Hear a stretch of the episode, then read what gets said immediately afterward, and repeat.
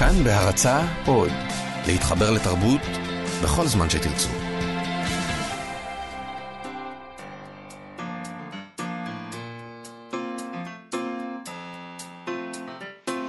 מה שכרוך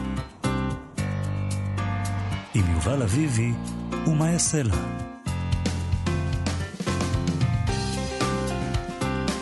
ומה יעשה לה? שלום. של, של יובל.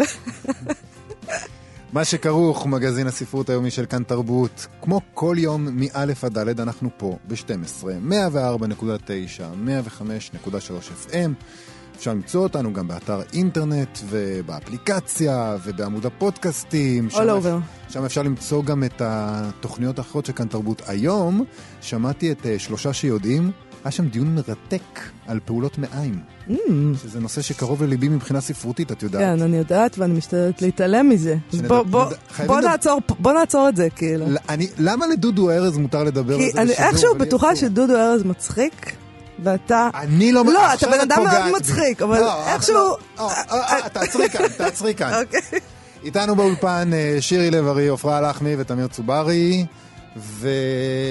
ש- אה, ואפשר לשלוח לנו מסרונים. נכון, נכון. 055-966-3992. 055-966-3992. תגידו לנו, האם כן או לא ראוי שנדבר על פעולות מעיים ספרותיות? אה, תגיד, הצביעו נגד בבקשה.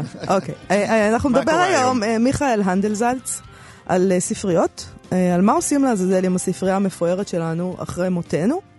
אה, נדבר גם על נעמי קליין וההחלטה שלה לא לתרגם אה, את הספר החדש שלה לעברית ולא למכור אותו בארץ במסגרת ה-BDS. אה, נדבר עם אילי גרין מחנות הספרים המשומשים האחים גרין, אה, על קלפטומנים ועל סתם גנבים ועל ההבדל ביניהם, אתה יודע. יש הבדל? אני חושבת שיש הבדל. כן? אני לא יודע, אני- אנחנו נשאל. אחרת למה אומרים קלפטומה, כאילו, מה את העניין? יודעת, זה שגונבים ממנו זה לא אומר שהוא מומחה ל...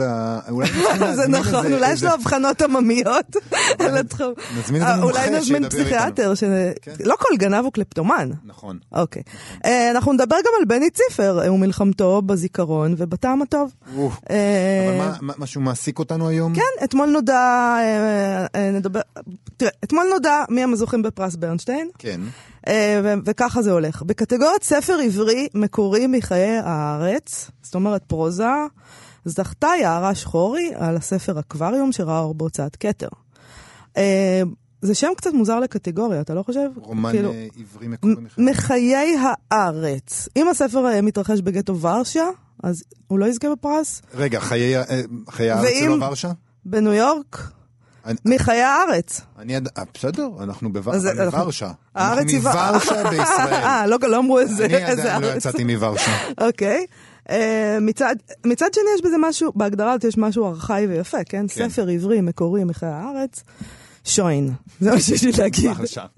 בקטגוריית ספר שירה עברי זכתה אנה הרמן על ספרה התאומה נראית, שיצא לאור בהוצאת הקיבוץ המאוחד. ובקטגוריית ביקורת ספרותית בעיתונות היומית זכה יוני לבנה. אז, אה, יוני לבנה הוא מבקר הספרים של שבעה לילות, ידיעות אחרונות. יערה שחורי תקבל 50 אלף שקלים, זה, זה הפרס. אנה הרמן, 25 אלף שקלים, ויוני לבנה על ביקורת ספרות יקבל 15 אלף שקלים. אז קודם כל, כל הכבוד לכולם. ברכות. אם נשים את אה, הכבוד בצד, נדבר רגע על מה שתמיד מעניין אותי, על ה bling bling, על הכסף. אבל אתה יכול להגיד כסף ולא bling bling, שזה הופך אני- את זה לעוד יותר עוד יותר פתטי? דוחה, כן. אתה לא בגטו עכשיו בהרלם, לא, אני בגטו ורשה. הבנתי. אוקיי. אה, תראה, אם אנחנו מסתכלים על הסכומים, אז בעצם מכריזים פה ששירה היא פחות חשובה מסיפורת. 50 אחוז בדיוק פחות חשובה. נכון. אה, והמבקרים זה בכלל עניין לא חשוב בעליל. ואגב, זה הפרס היחיד לביקורת הספרות שמחולק בארץ, וגם הוא, דרך אגב, מחולק רק פעם בשנתיים, וזה רק 15,000 שקל. נכון. אגב, אה, בואי נגיד שלגבי הביקורת, אפשר להגיד, בסדר, אנחנו באמת אה, משניים, אנחנו פטריה שגדלה על הגזע, כן. אה, בסדר, לכן פחות כסף ובתדירות נמוכה, אבל מה עם המחזות? הרי הפרס הזה...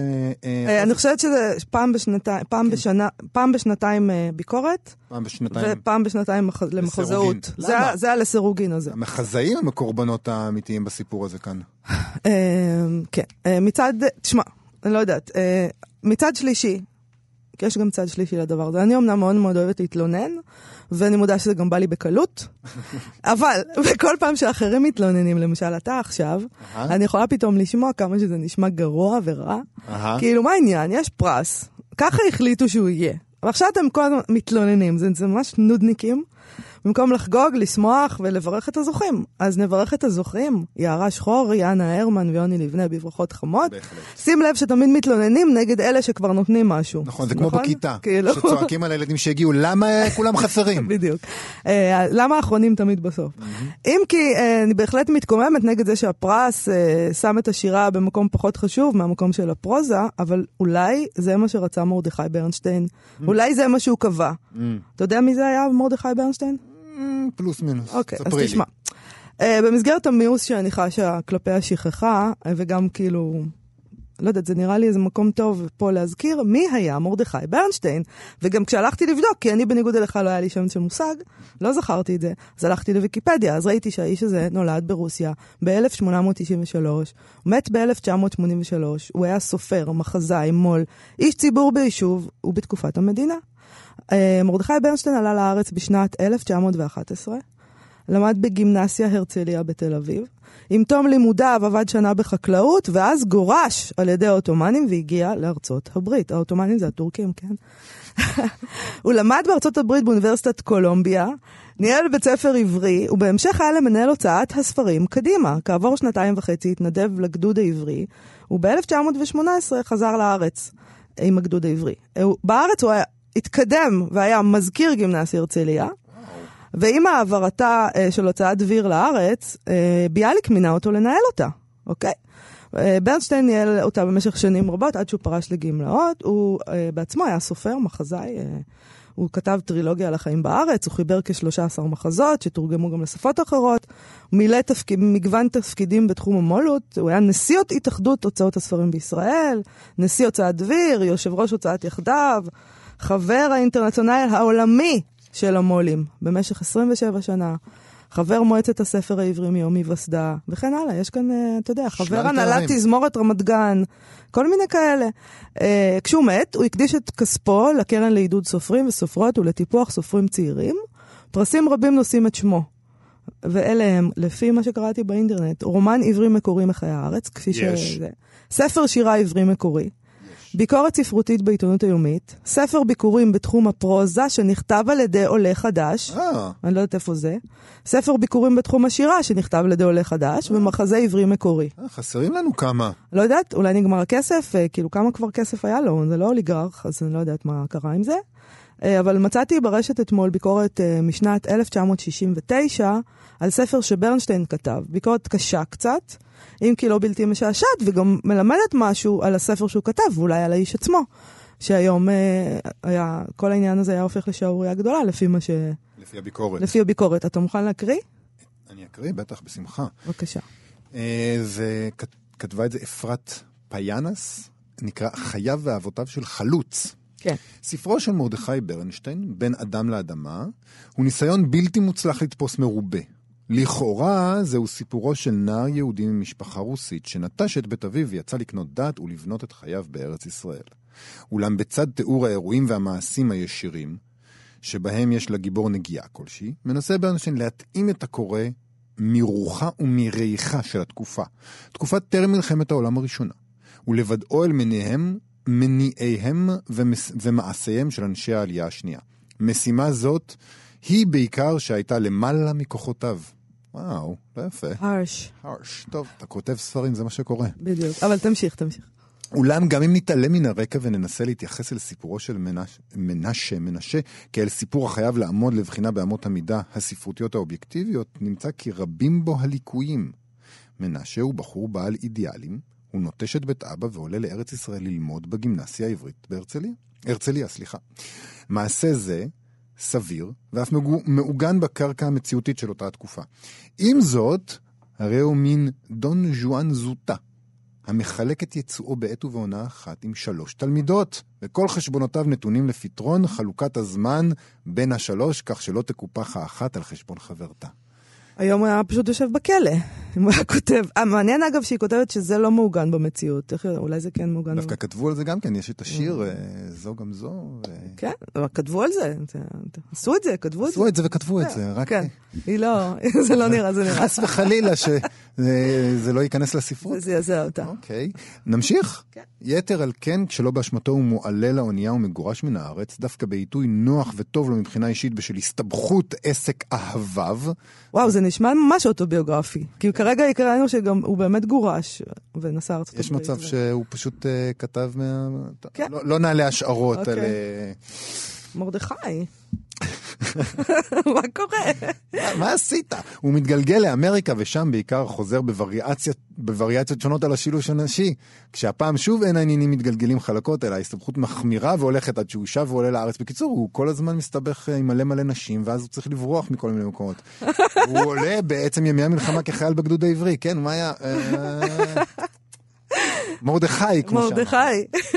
כל מעללי אהביו של מנשה, נוסח פרנק האריס, לא היו מתקבלים בצורה כה חמורה, אילו השכיל המחבר לטוות סביבם רקע עשיר יותר ולמנמק במסכת, במסכת הסיפורית את מניעיו ואת בדידותו, שאולי בה יש לחפש את רצונו הנואש כמעט בקרבה נשית. אולם המחבר לא עמד במשימה זאת, ומעשי גיבורו הצדדיים נהפכו לעיקר העלילה, בעוד העיקר היקר לו, אותה מסכת של הקרבה ומרידה של פריצת מסגרות והעפלה להתיישבות בארץ ישראל, עיקר זה נבלע ונעלם עד לבלי אותה רושם. היא- מתקוממת על זה שהעיקר זה האהבה ולא ציונות. ממש. זה הסיפור פה של כאילו, הביקורת. איך אתה יכול לשכב עם כל מיני בחורות כשאנחנו מקימים פה מדינה? בדיוק. אז אה, אני רוצה להגיד שלפי מה שאני מבין, מה שקורה בקבוצות הציוניות. לגמרי. אני מחבבת את מרדכי אה, ברנשטיין. נשמע לי שזה... שנעשה פה עוול לספר הזה. לא יודעת, אולי זה... אה, תשמע, בוא נקרא קודם. לא, בעיקר ההחלטה הזאת ציונות או נמות. כן. כאילו, טוב, זה או כלום. אה, מאז ועד היום. טוב, יובל, אה, בוא נדבר, אנחנו רוצים לדבר עכשיו על ספריות. כן. בוא נתקדם. נתקדם. אה, נושא ס- צץ אצלי, כי חברה שלי, מאיה, סימסה לי לפני כמה ימים.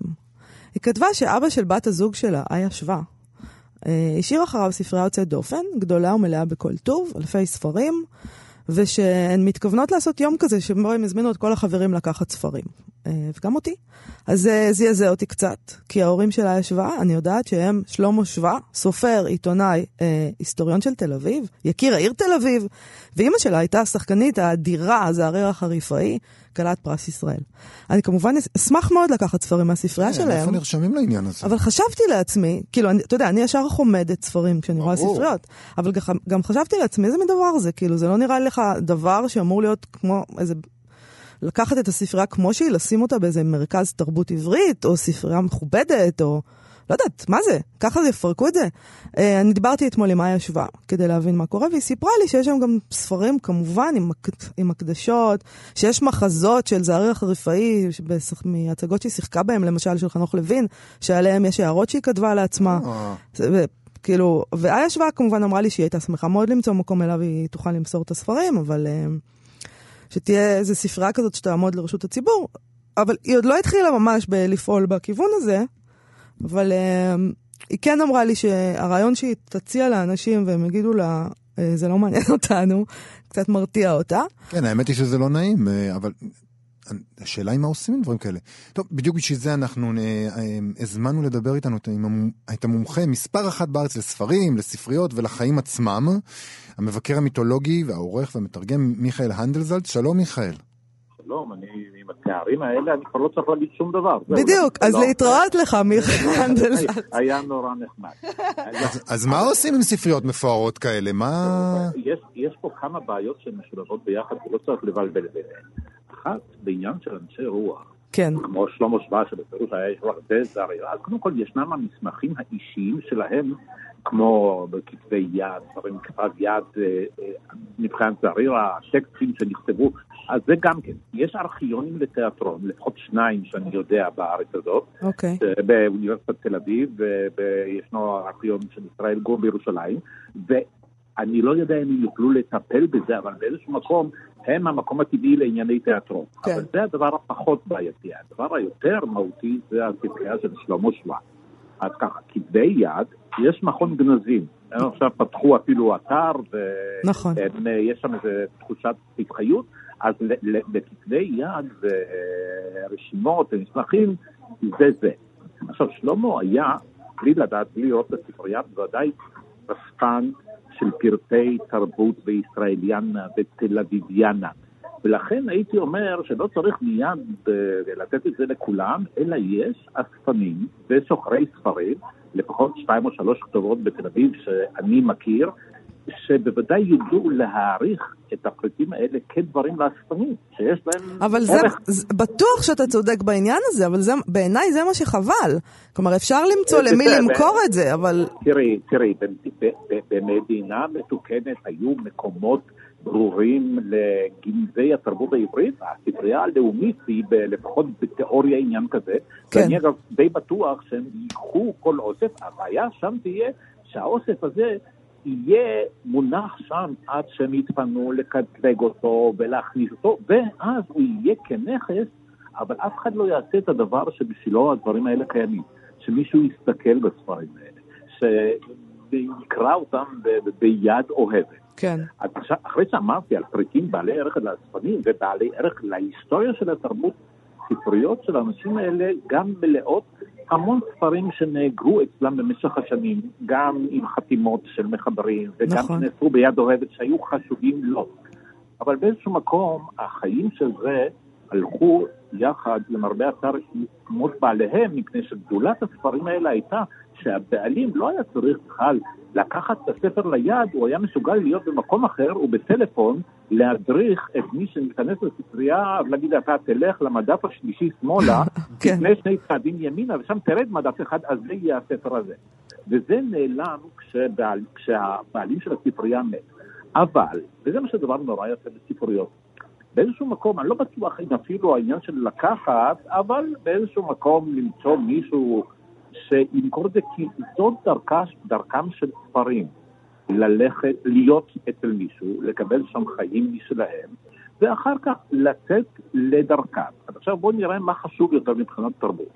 האם כל זה יהיה בספרייה הלאומית, במחסן, ואיזשהו חוקר שירצה משהו וזה יהיה מקוטלג, יוכל להגיע לזה, או שבמקום מסוים בעולם, לידי איש מסוים, יגיע ספר. ייפול ספר, הוא יפתח כן. בספר, והוא יראה שיהיה כתוב מספרייתו של שלמה שבא עם ההקדשה.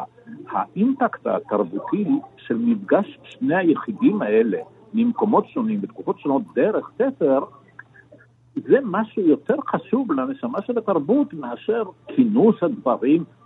יכול שיהיו חשובים באיזשהו גנזך או ארכיון לאומי. אז זה יפה, אז זה מבט אחר מבט הדבר אופטימי, הזה, כן. שאומר, אה, בסדר שהספרים ינדדו ויפוצלו, וזה לא... כך- כך ספרים אני- לא אמורים להיות במוזיאון בעצם. לכ- לכן הם ישרדו הרבה מעבר לעניין הדיגיטלי הזה, מפני שהם חפצים שנודדים בעולם, כן. והם מחברים, ומחברים מחברים באופן פיזי, אה, אה, עושים איזושהי רשת עולמית של כישורים, בלי שזה יהיה דיגיטלי, רק דרך המוח, הזמן והחפץ. תגיד, אנחנו מדברים על מדינות מתוקנות, אתה חושב שבעולם זה שונה? זאת אומרת, איך בכלל... לא, לא, לא, לא, לא, אני חושב, פה, יש, יש מקומות שבהם, בתיאוריה זה מסודר יותר, אני לא בדיוק מכיר את המנגנונים בכל מקום, אבל תראה, האידיאל הוא שהכל יתנהל והכל זה. האידיאלים האלה אף פעם אינם מושגים. טוב שתהיה שאיפה לאידיאל. אני חושב שאנחנו צריכים להקים איזשהו מוזיאון תרבותי כזה, וכמו שאני מבין, הספרייה הלאומית, בעיקר בבניין החדש, כן. אמורה לפחות בתיאוריה להיות העניין הזה. אחת הבעיות אבל עם האידיאלים, שהם לא, אף, אף פעם לא באמת מושגים. השאיפה אליהם זה נהדר, אבל, אבל צריך... אבל שלמה גם- שווה היה היסטוריון של תל אביב, אה, זה זה צריך להיות פה במוזיאון הארץ אולי. אה, אה, שוב, אני לא יודע, יכול להיות שאם איה שווה גרנית, שאגב שחקנית בזכות עצמה, נכון. את זה, נכון. אה, אה, אה, עושה אגב תפקיד יפה מאוד עכשיו אה, בסוס אחד נכנס לבר של דוד גרוסמן, אה, שזה אוקיי. סיפור בפני עצמו, איך...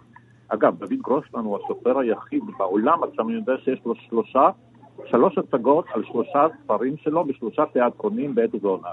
הכל- זה פה? בארץ? בעברית? אוקיי. סוס אחד נכנס לבר בקאמרי, אישה בורחת עם בשורה בקאמרי האדימה, כן. ו- ויש עוד אחד יש לה. יפה. אה, נופל נופל מחוץ לזמן. נכון, נופל מחוץ לזמן. כן, אבל לחזור, לעני- לחזור לעניינים בוודאי. עכשיו, מאוד יכול להיות שאם איה תפנה או לבית אריאלה, או, ל, אה, או למוזיאון ארץ ישראל, יכול להיות שתהיה שם אוזן קשבת. ואני לא יודע, אולי היא כבר עשתה ונענתה בשלילה, אבל אולי היא לא עשתה את זה, אז, זה רעיון טוב. נכון? היא עוד לא עשתה את זה. נכון שהרעיון הכי טוב זה לדבר על זה ברדיו, שאולי מישהו יבוא עם תשובה. אבל אפשר גם לטלפן, במקום לפני הרדיו, לטלפן. לא, היא לא התקשרה, אבל אני לא, היא לא ניסתה לגרום לי לדבר על זה ברדיו. בוא לא נטנף לא, עליה. לא, אני, אני.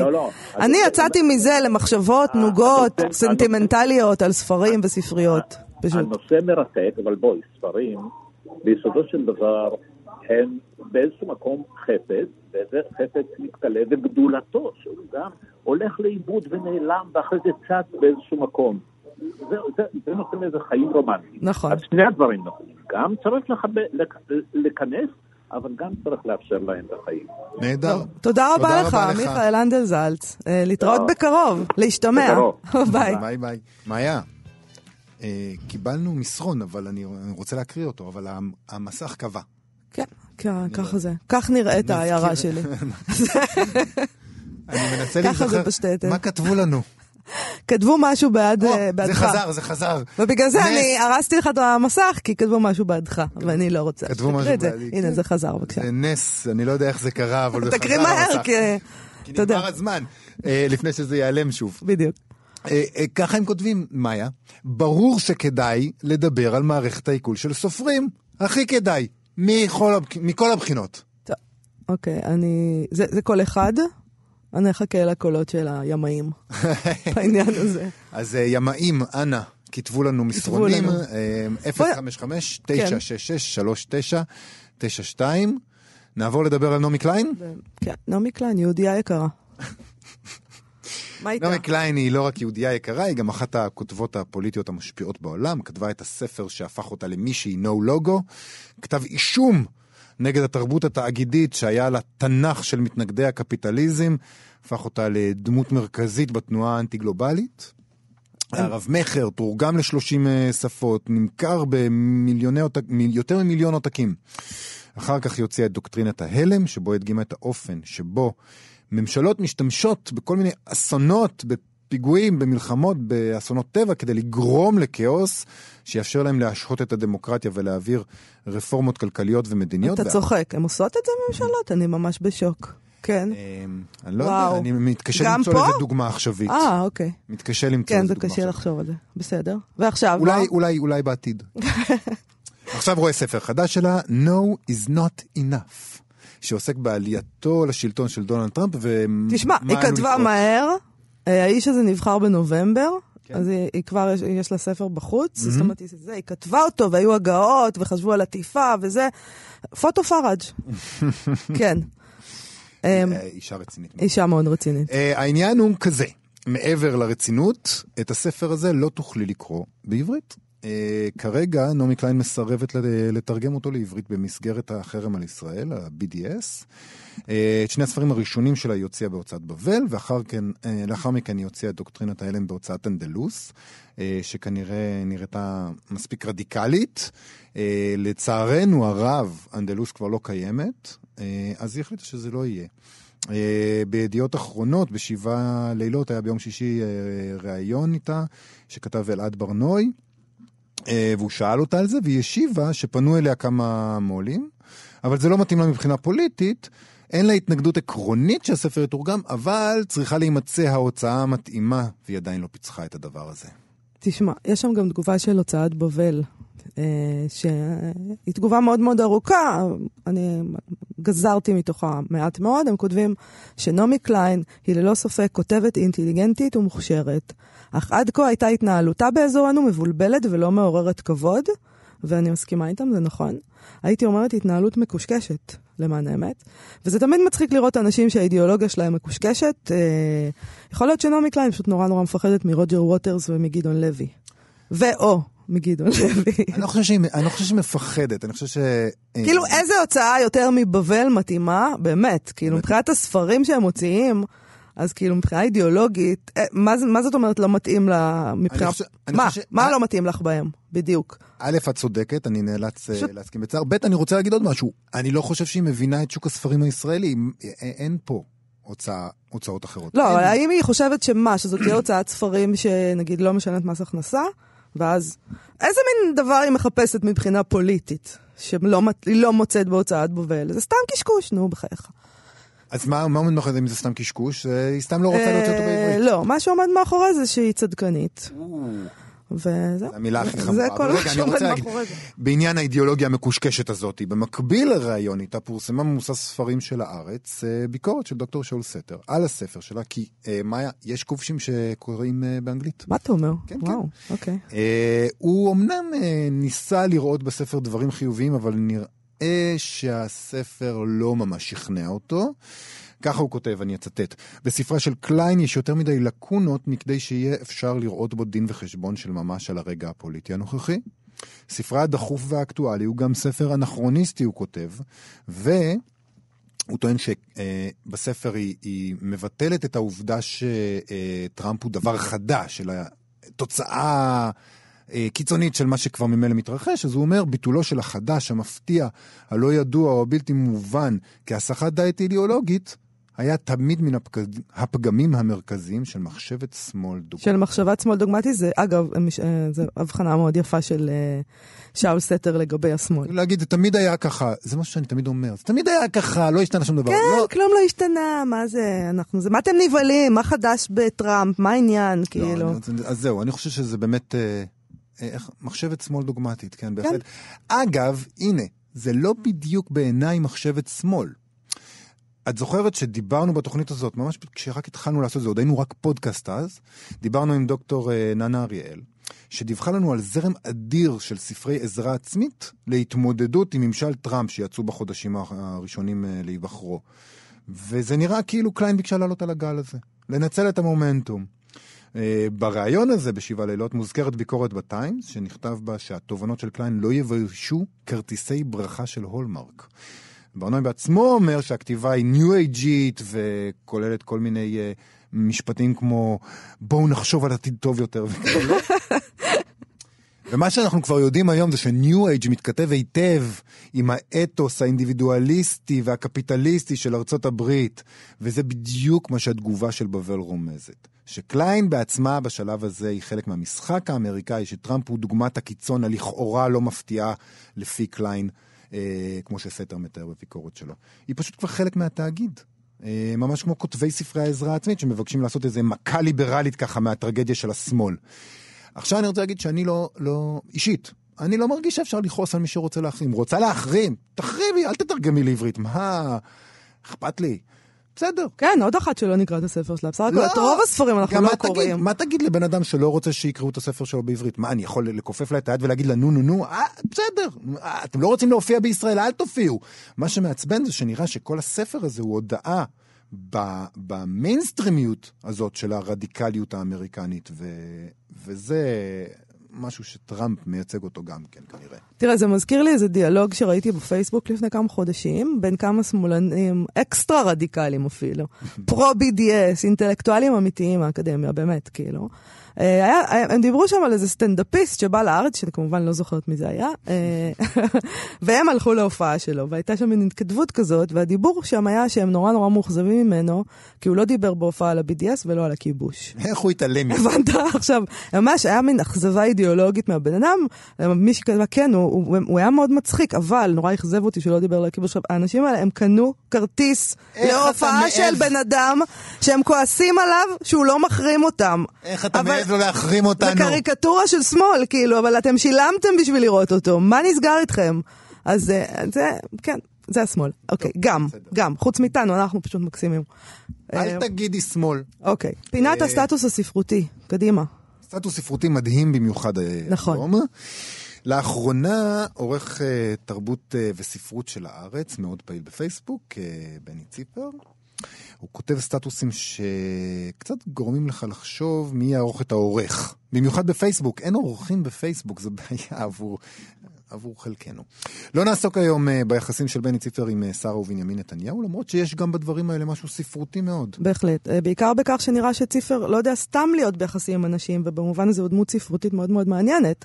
כאילו, כאילו הוא לא יודע לקיים איזה שהם יחסים שאין בהם הערצה או ליקוק, ישבן, אבל באמת כרגע זה לא הנושא שלנו. זה לא כזה מעניין. וואי, זה לא כזה מעניין, אוקיי. נכון? נכון. נעבור הלאה לפוסט הארוך שלא נקריא את כולו, הוא מסביר ממש שלא לגמרי עמדתי על, לא, לא הבנתי לגמרי כמה הוא שונא שמאלנים, כמה הוא אוהב את שר, הוא כותב גם... זה, זה, זה, זה בכלל מה שהוא כותב כל הזמן. מה אז, אה, שעניין אוקיי. אותנו פה זה שהוא כותב כך. אנחנו בספרות, אנחנו בדיוק, מתעסקים אנחנו בספרות. מעל אז, כל זה. אז הוא כותב על מוסף הספרות שהוא עורך תרבות וספרות, ורק בזה אנחנו מתמקדים. המוסף לספרות של הארץ, תרבות וספרות, שכך הוא כותב, הוא המוסף לספרות הטוב ביותר שיש בארץ. אבל הוא לא כזה סתם כך, אלא מפני שהפכתי אותו לכזה, ומפני שאני עורך אותו ללא משוא פנים, אבל כן תוך כדי האזנה לרחשי הלב של עולם הספרות. עכשיו, מה שמעניין זה שבתגובות לפוסט, משיב לו באריכות, באריכות המו"ל של עיתון הארץ, עמוס שוקן, שגם הוא פעיל מאוד ברשתות החברתיות, והוא כותב לו ככה: ברור שכמו בני, אני חושב שתרבות וספרות הוא מוסף לספרות הטוב והמעניין בישראל, ושבני מצליח לעשות אותו כזה כבר הרבה שנים. אבל עדיין לא הרבה כמספר השנים שרוברט סילברס ערך את הניו יורק Review of Books. מנגד, אם אבי היה אותו עורך דגול, וכדברי בני תרבות וספרות היה המוסף היקר לאבי ביותר, למה לבני לעשות לאבי את העוול ולומר שהוא שמונה לערוך את המוסף רק כשנה לפני מות אבי, הפך את המוסף לטוב ביותר שיש בארץ. כלומר, בחמישים השנים שאבי היה עורך הארץ, ושעורכי תרבות וספרות היו אנשים כיעקב הורוביץ, בנימין תמוז, יהושע קנז ויורם ברונובסקי, המוסף לא היה הטוב ביותר בארץ? ברור שהיה.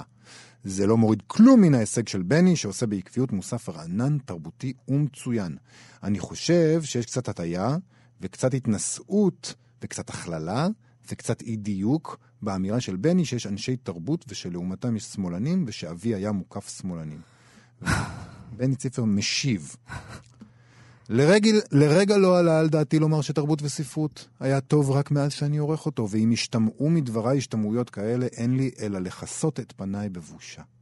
זה מוסף ספרותי שבשנה הקרובה ימלאו לו מאה שנה, וברור שהיו לו אורחים נהדרים שאני כחגב לידם. אני מקבל בהכנעה את הטענה שמעלה עמוס שוקן, שלא כתבתי דברים נכונים בפוסט שלי, וכועס על עצמי שאני נגרר לדרמטיות יתר כשאני כותב, אם כי הכוונה שלי הייתה טובה, לשבח את אביו גרשון שוקן. גם על עמוס שוקן נשאתי נאום שבח דרמטי לא מכבר בירושלים, בעת טקס חלוקת פרסי הסיפור הקצר של הארץ, אלא שהוא לא שמע אותו למזלי. אמרתי שם שתכופות מודים בטקסים אלה כאלה לכל מיני אנשים, אבל שוכחים את מי שבזכותו קיימת התחרות, ובזכותו לדעתי קיים גם מוסף תרבות וספרות, ולא נמחק כמו שקרה למוספי ספרות אחרים. והאיש הזה הוא עמוס שוקן.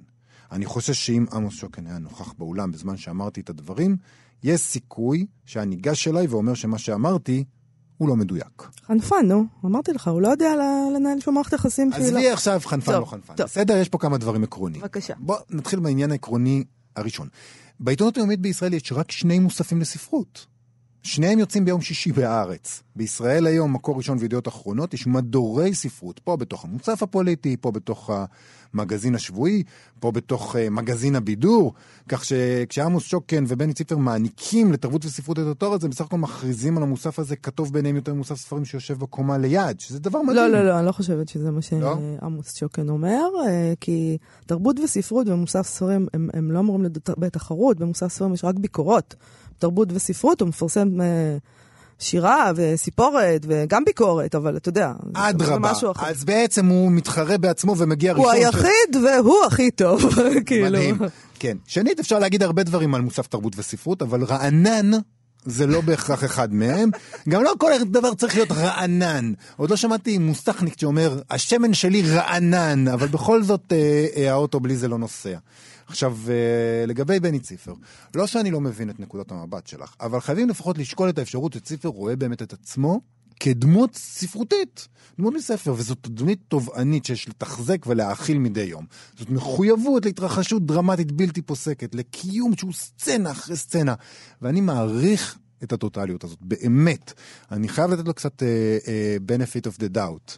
Uh, בעצמך דיברת לפני כמה תוכניות בשבחי המשחק, אמרת, תנו לשחק קצת, מה אתם רציניים כל כך כל הזמן? ותראי אותו, הוא כל הזמן משחק. תשמע, יש בזה משהו, אבל uh, ציפר, תשמע, בני ציפר פשוט משחק את העבד, uh, שאוהב שיש לו אדון, אוקיי? זה המשחק כנראה. Uh, בטקסט הספרותי שהקראת כרגע uh, מהפוס, מהפייסבוק, יש מתח עצום.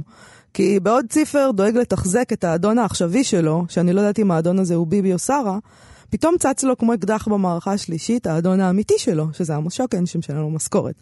וזה, ואתה רואה איך הדמות הזאת, שנקראת בני ציפר, ישר מתיישרת. כי זה לא קל להיות משרתם של שני אדונים. ויש להעריך אותו, כי אתה צודק שהוא עושה את זה בצורה עילאית, את הדבר הזה, וגם זאת אומנ... כנראה אומנות. אגב, הפוסט אה, הכי מדהים שלו הוא זה שבו הוא שר שיר הלל לשרה אימנו. הוא כותב שם, בשרה נתניהו מצאתי את דמות האם הרגישה והקשובה שעבדה לי אחרי מות אמי, זו שמבינה הכל בלי צורך במילים, זו שכל עוד היא שם אני חש שיהיה מישהו שיגן עליי. אז הנה גם גבר שלא מבין כלום בנשים, כלומר שרה נתניהו היא אישה בת 58 ובני ציפר הוא גבר בן 64 לפי ויקיפדיה, היא צעירה ממנו, בשש שנים חשובות. וזה פשוט חוצפה בעיניי, אני מתקוממת בשמה של שרה, באמת. ובשם כל הנשים מלא אדמות. כולן. הוא רוצה להחמיא לשרה נתניהו, אז הוא אומר שהיא כמו אימא בשבילו, אתה, אתה, אתה קולט את השינמוך. כלומר, כשהוא התחיל לכתוב, כשהוא כתב עליה בפעם הראשונה, היא הייתה אישה אירוטית, ועכשיו היא הידרדרה בשבילו להיות דמות אם. בני ציפר, תתעורר. זאת לא הדרך לליבה של אישה. היית אמור להיות משורר, יכולת להיות משורר, ואני לא מבינה על מה אתה משחית את זמנך. באמת. אני, אני, אני לא יודע. אנחנו מדברים עכשיו על גנבות וקלפטומניה, ומסתבר שיש אנשים שגונבים ספרות ושזה נפ... בזה דבר נפלא. שלום לאילי גרין מחנות הספרים האחים גרין. אהלן אילי. שלום שלום, היי, קורה. מה שלומך? בסדר גמור. אני מבין ש... אני, אני רק חייב להגיד שנראה לי שגנבה ספרותית זה לא בדיוק כמו לגנוב ספרים. כלומר, גנבה ספרותית זה לגנוב יצירה ספרותית. אבל אבל גם אצלך יש גנבות, גנבות נכון. כאלה. מה, מה קרה? יותר פיקנטי אפילו. לפני שבוע נכנס גבר, הייתי אומר בגיל 30-40 כזה,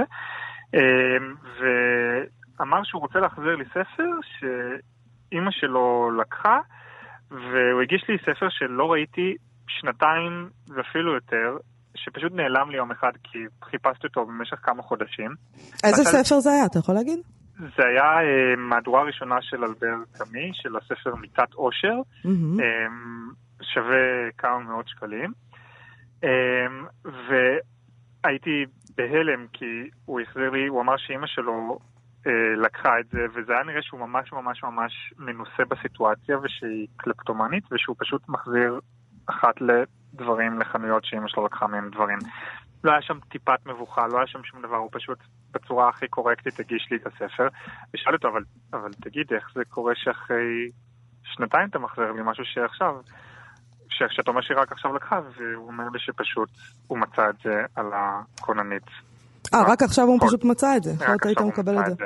אוקיי. כן, ושהיא לקוחה קבועה שלנו, ושהוא הניח שאנחנו החנות שמשם נלקח הספר.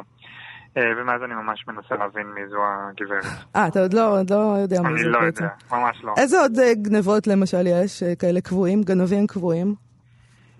יש לנו איזה בחור אחד שהוא סוחר מהסוג הישן, שעובר ממש מחנות לחנות ומציע את הסחורה שלו, ויצא לי כמה פעמים לחשוד שהוא לקח מאיתנו ספרים, והפעם היחידה שקיבלתי אישור על זה, זה כשהוא ניסה למכור לי ספר שהוא לקח ממני.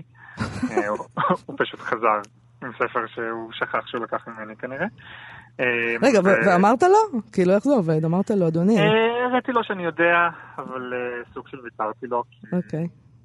נראה לי שאני קצת מחבב את הבן אדם הזה, אז לא רציתי לעשות לו סיטואציה לא נעימה. יש הרבה נוער שמנסה לגנוב. נוער? נוער, כן, תופעה שדי חוזרת, אפשר להגיד. אה, זה מבורך, לפחות הם קוראים. כן, או שזה בשביל הריגוש או שהם פשוט אה, קוראים, אבל לרוב הם לוקחים דברים שברור שזה משהו שקרוב ללבם, כאילו אני חושב שנגיד היה תקופה שהיה כמה פעמים חבורה כזו שהגיעה וניסתה לגנוב כל פעם כרך אחר של משחקי, אה, משחקי הרעב, בדיוק כשהסרטים יצאו. שלהם יש אגב את השיטות הכי מעניינות בדרך כלל לגנוב, הם כאילו ממש חושבים שזה מבצע של שוד בנק, אז הם ממש מתכננים את זה, אחד בא אליי וממש מנסה להסיח את ה...